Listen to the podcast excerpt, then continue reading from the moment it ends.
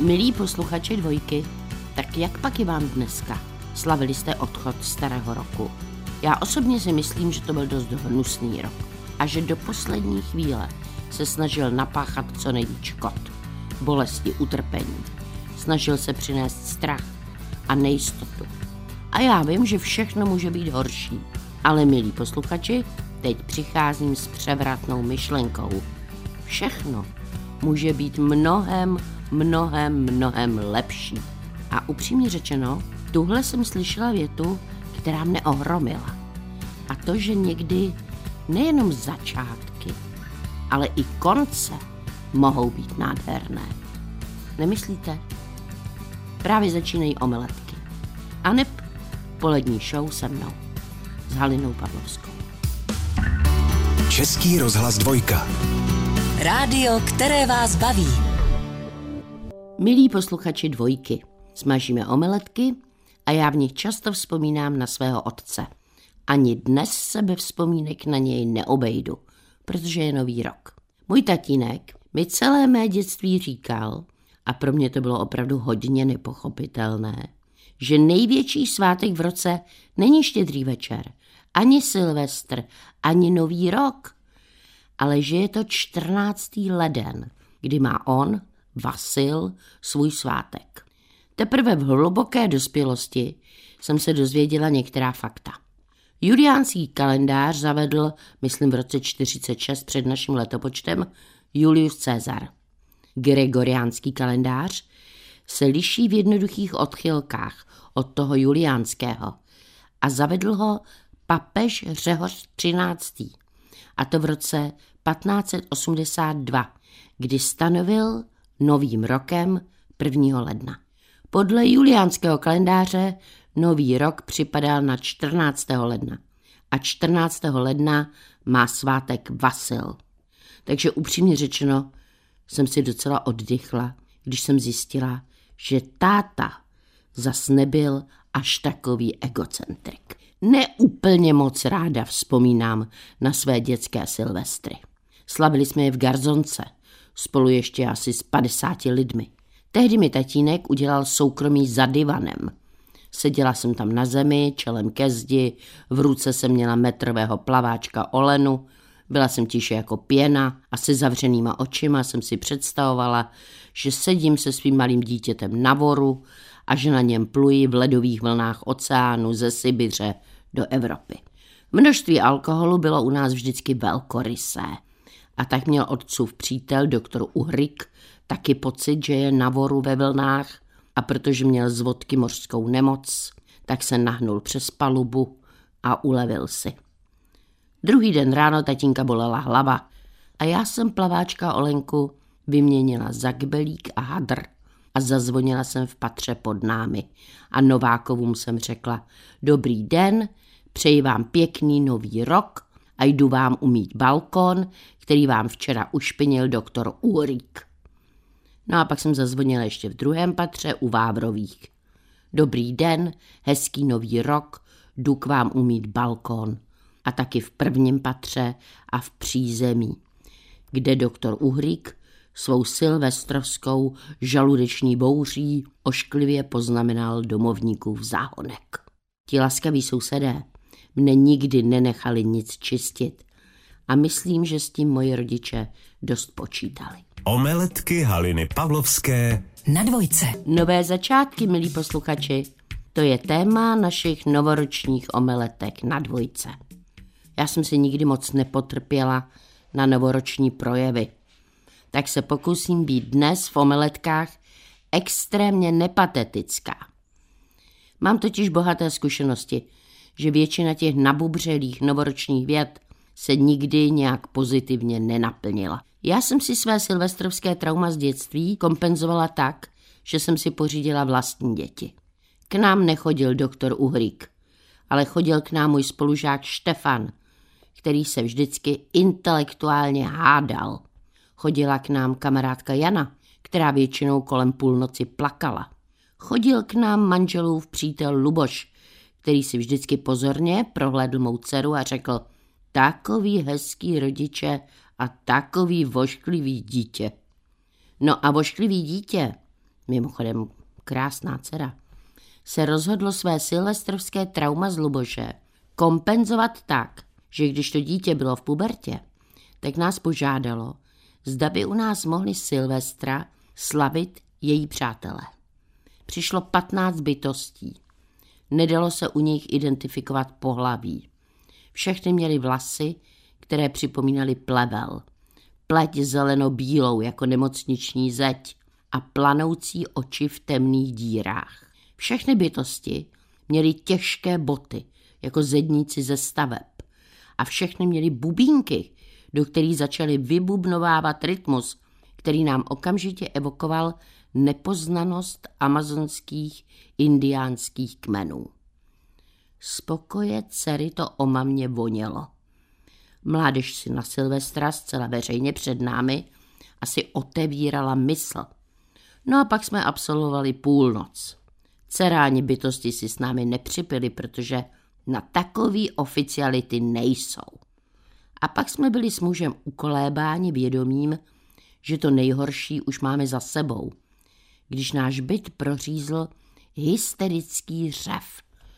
Oni žerou maso! A naše dcera se tak zhroutila z toho, jak všichni její blízcí vidí, jak jsme hnusní, že nám ze stolu rázně sebrala ovarovou hlavu a s odporem ji hodila do záchodu. Pak děti oddusali devastovat byt jiných rodičů.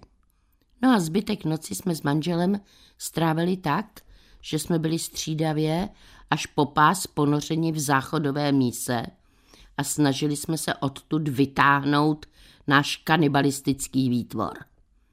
Ovarová hlava se totiž v záchodě vzpříčila a ucpala nám odpad. A protože v horních patrech nad námi se odpad neucpal a protože lidi jsou jenom lidi, tak můj muž, tak kolem druhé ráno, s rukou až po rameno v odpadní rouře, řekl, jestli platí, že jak na nový rok, tak po celý rok, tak je ti jasný, co nás příští rok čeká. Tématem omeletek na dvojce jsou dnes staré, dobré, nové začátky. Já jsem zažila jeden z nejhorších silvestrů, když jsem pracovala jako servírka v chatě ROH Peci pod Sněžkou. Tehdy tam na výběrovou rekreaci přijelo 400 rekreantů a kulturní referent organizoval silvestrovské veselí. Hrály se takové ty strašné hry, jak muž a žena musí kousat do jablka každý z jedné strany, až se oslintají. A pak si referent vybral jednoho tlouštíka, donutil ho sadisticky, aby si lehl na zem a pak vyzval ostatní, aby se šli po těch lidsky hřejivých nadspaných polštářích eroticky válet. Měla jsem tehdy na horách svého chlapce. Proti všemu očekávání organizované zábavě podlehl. Válel se, skákal v pytli, nechal si pastelkou opuntíkovat obličej a pak mě donutil, abych se s ním zúčastnila půlnočního závodu v jízdě na sáňkách. Tehdy byla taková mírná obleva. Sníh byl mokrý, lepil se a naše sáňky zoufale drhly o zem. Má láska nás v absurdní soutěživosti zuřivě odstrkávala nohama. Nešlo to. A pak se můj hoch na mě podíval a s absolutní neláskou mi krutě řekl. Nejede nám to, protože seš tlustá. Ale už se nebudu vracet k Silvestru. Je přece začátek nového roku. Právě dnes zase startujeme nový začátek. Bože můj, kolikrát já jsem nově začala, do čeho všeho jsem se já nově vrhala. Třeba když mi bylo asi dvanáct, moc jsem si přála vynikat ve sportu a začala jsem dokonce hrát závodně volejbal. A jednoho dne jsem měla se svým mužstvem nastoupit proti jinému družstvu. A bylo to poprvé a byla jsem z toho nervózní. A hrála jsem ten volejbal jako o závod. Byla jsem nadšená, šlo mi to, sál skandoval. Připadalo mi, že se na mě všichni dívají. No a po chvíli jsem se zaposlouchala, co vlastně ten dav volá a udělalo se mi špatně. Sálem se ozývalo Buřte, přidej, buřte, přidej. Mimochodem, víte, kolik existuje odtučňovacích diet? Prý 1900. Jenže, co je mi po kvantitě, když na mě ani jedna nefunguje? U mě platí jen. Chceš být štíhlá? Křehká? Jako dech? Tak už toho žrádla nech. Nové začátky řešíme dneska v omeletkách na dvojce. A jestli jste si dali předsevzetí, že budete mít domov jako klícku a chcete si už teď uklidit ten povánoční nepořádek, no tak na to okamžitě zapomeňte. Protože pokud byste na nový rok zametali, tak si vymetete z domu štěstí. Žádná hospodyně by ani neměla prát, ani mít prádlo pověšené. Tahle tradice se váže k báchorce, že právě v tyto dny pověšené prádlo může přinést v nejbližší době do rodiny smrt. A na nový rok byste taky rozhodně neměli pojídat drůbež, protože by vám uletělo štěstí. Ani není vhodné konzumovat ryby, protože štěstí by uplavalo. A pozor na rychlé maso. Zajíc je třeba rychlý. Štěstí by uteklo. V Izraeli je začátek nového roku pohyblivý. První den měsíce Tishri, tedy mezi naším 6. zářím a 5. říjnem. V perském solárním kalendáři připadá nový rok na 21. března a takhle se slaví v Afganistánu, Iránu, Tadžikistánu a mezi kurdským etnikem. V Číně a v některých dalších východoazijských zemích začíná nový lunární rok mezi 21. lednem a 20. únorem. Tradičním pokrmem jsou knedlíčky z lepkavé rýžové mouky se sladkou náplní. Tajci oslavují nový rok v březnu, anebo taky v dubnu. A indičtí tamilové při zimním slunovratu. A tibetané slaví v únoru a Japonci 1. až 3. ledna. A jsou to jejich největší lidové radovánky. Ve Skotsku panuje tradice, že první host na nový rok předznamenává celý rok. A v některých oblastech Skotska se pak stále drží tradice koulení ohnivého sudu. Sud se naplní dechtem, zapálí a v plamenech zmizí starý rok. No a kromě toho prvního hosta může taky dění v novém roce ovlivnit i spousta dalších věcí. Třeba to, co člověk jí. A osvědčené ve Skotsku zejména jsou pokrmy ve tvaru kruhu, protože kruh symbolizuje štěstí a úspěch. U nás v kruhu myslím, že je trdelník. No a v některých oblastech USA se jí na nový rok vepřové s černými fazolemi, protože fazole jsou symbolem štěstí a vepř je zase symbolem prosperity. A taky významnou roli hraje kapusta, protože kapustové listy symbolizují papírové bankovky. V Itálii se na Silvestra nosí červené spodní prádlo, protože taky přináší štěstí a úspěch. A v Rumunsku prý po ulicích chodí děti s čerstvě narozenými jehňátky. Ale kdo prý si jehňátko pohladí, bude mít celý rok taky velké štěstí. Ale dětem musí dát nějaké prachy. V Rakousku je zvykem darovat talisman a ve Španělsku se pojídá společně s údery kostelní hodin 12 kuliček hroznů. To, jaký bude následující rok, se taky posuzovalo podle toho, na který den v týdnu nový rok připadl. Co dodat? Snad jen jak na nový rok, tak po celý rok a proto nasaďme úsměv a svižný krok. Omeletky Haliny Pavlovské na dvojce. Omeletky s novými začátky posloucháte na dvojce. Já myslím, že už máte jídla až nad hlavu, ale přesto se s vámi chci podělit o náš recept na novoroční čočku. Tak jak ji tedy děláme? Čočku přebereme, propláchneme ve studené vodě a na dvě až čtyři hodiny ji namočíme do studené vody. Potom nasáklou čočku slijeme, zalijeme ji novou vodou. Maminka vždycky říkala nejlépe svařenou a vychladlou do vlažna.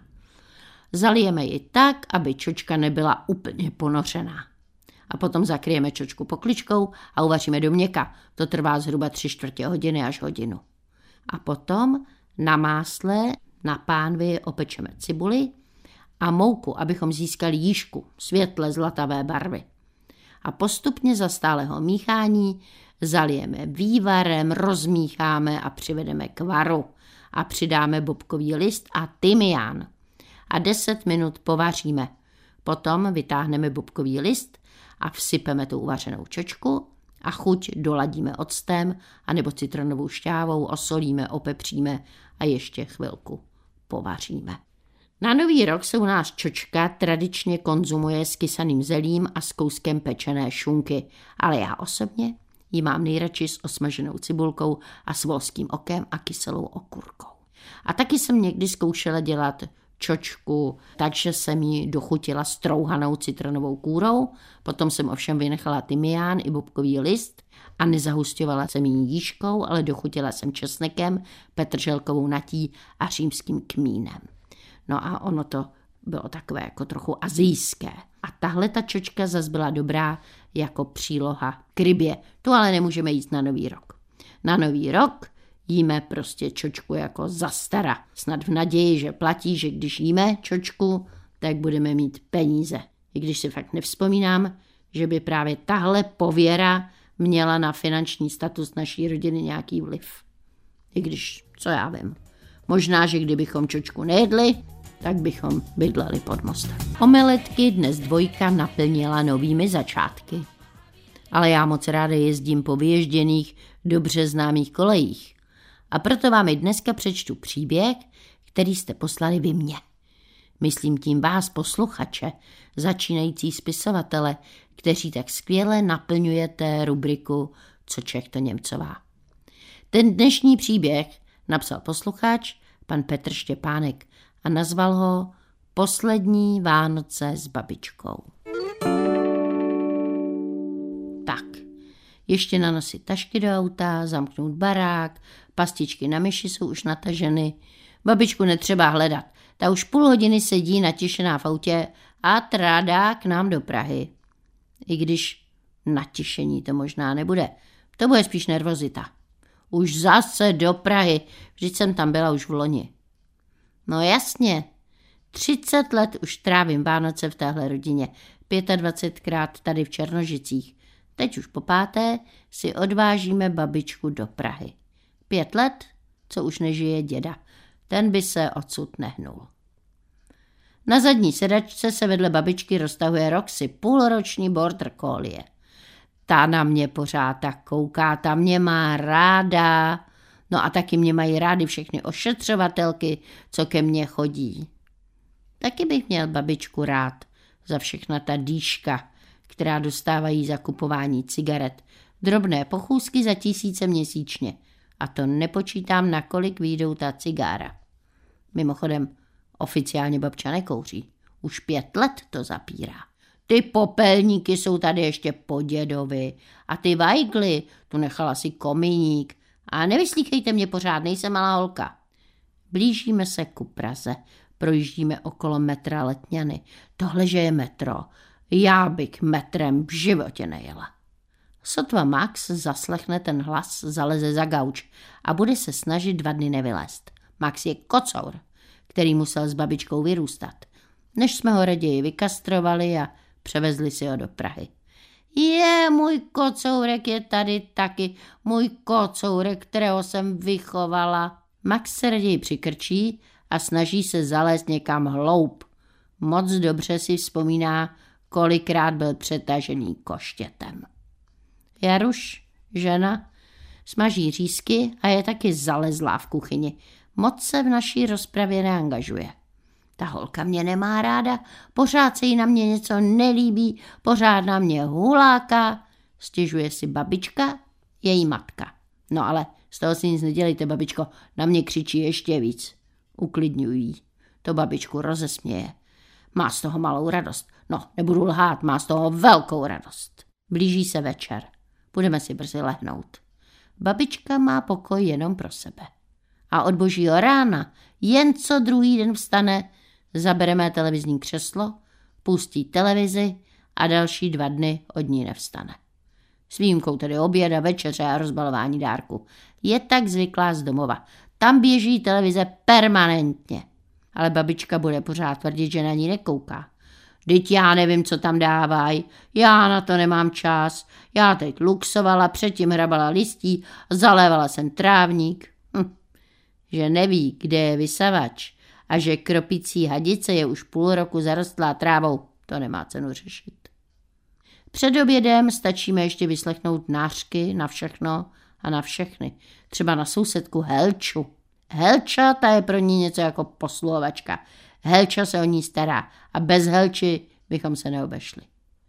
Taky povzdechy na to, proč jí pámbu trestá. Ty dobře znám. Je jí 81 let. Za co by ji pámbu trestal? Vím za co. Že jsem topila všechna koťata těch dědových koček. Děda to nedokázal, to jsem musela sama. Potom po obědě přijíždějí naši mladí.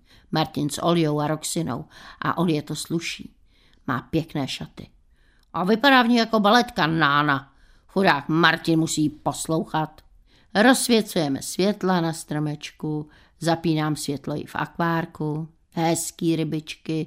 My měli taky akvárium, 150 litrový, než ho tady Martin rozbil. Babičko, já jsem přece nic nerozbil. Sama se přiznala, že ty ho rozbila. Večer se blíží, svíčky plápolají, pomalu usedáme k večeři. Celých těch třicet let zachycuji atmosféru Vánoc u Dohnalu. Nefoťte mě furt, nechci se fotit. Třicet let poslouchám tyhle nářky. Jojo, kouzlo Vánoc. Jídlo se pomalu nevejde na stůl. Je umění připravit pro každého něco jiného. Někdo nejí cibuli, někdo kapra, někdo vepřový. Takže nakonec se schází tři druhy salátů, smažený kapr, kuřecí řízky a pro mě losos. A vzpomínáme na dědu, zdržovače. Jak ten si uměl vychutnávat štědrovečerní večeři. Kousek po kousku obírá rybu, rovnal kostičky na okraj talíře a Martin to dost prožíval, protože chtěl jít rozbalovat dárky, stoupala mu teplota. Dokonce jsme ho jednou museli odvést na pohotovost. Ale dnes jeho funkci dědy převzal sám a taky mu to dlouho trvá. O té hromadě dárků pod stromečkem ani nemá cenu se rozepisovat. Přijde mi to jako svátky obžerství a mamonu. Martin s Oliou se pomalu loučí, zítra přijdou a babičku odvezou zpátky do Černožic. Konečně pak po dvou dnech mohu vypnout televizi. V klidu uléhám, pouštím si rozhlas, relaxuju a usínám, ale ne na dlouho. Ve tři čtvrtě na jedenáct volá sousedka Helča, že se k nám musela vloupat do baráku, protože babička spadla a leží tam na podlaze. Tak máte, co jste chtěli, řekla prý babička, když ji nakládali do sanitky. Proximální femur. Dozvídáme se později o doktoru. Zlomenina sténního krčku. Ach jo, to nám ten rok pěkně končí. A to ještě nevíme, že v rámci uvolňování lůžek pro pacienty s covidem pošlou babičku šupem do LDNky. A babička tam ten virus chytne taky. No jo, je nám bez babičky smutno. Ale člověk často moc pozdě pochopí, že i když vám váš blízký leze na nervy a vy ho nechcete poslouchat, tak vám po něm v srdci zbyde veliké prázdno. Omeletky Haliny Pavlovské. V sobotu a v neděli v pravé poledne Na dvojce. Milí posluchači, omeletky na dvojce už jsme skoro skonzumovali. To nebyla moc veselá povídka, kterou napsal posluchač pan Petr Štěpánek, ale dojala mě. Naše babička je totiž taky v nemocnici a je moc slabá a bojíme se o ní. A zároveň ale víme, že když něco začíná, tak něco jí končí. No ale nemusí to být teď. Nemusí to být tento rok ani příští rok. Prostě to ještě nemusí být. Tak co hezkého bych vám řekla k novým začátkům. Třeba větu, kterou vyslovil pan Habart. Nestrácejte víru v lidstvo. Pomyslete na sta miliony lidí, kteří vám nikdy neublížili. Marfyho základní pravidlo zní. Dobrý začátek, špatný konec. Špatný začátek, ještě horší konec. A já tvrdím, člověk se nemá začínat s nikým, kdo je silnější, kdo je chytřejší a kdo nestojí za to. Ale pozor, milí posluchači, nikdy není pozdě začít žít. Vaše Halina Pavlovská.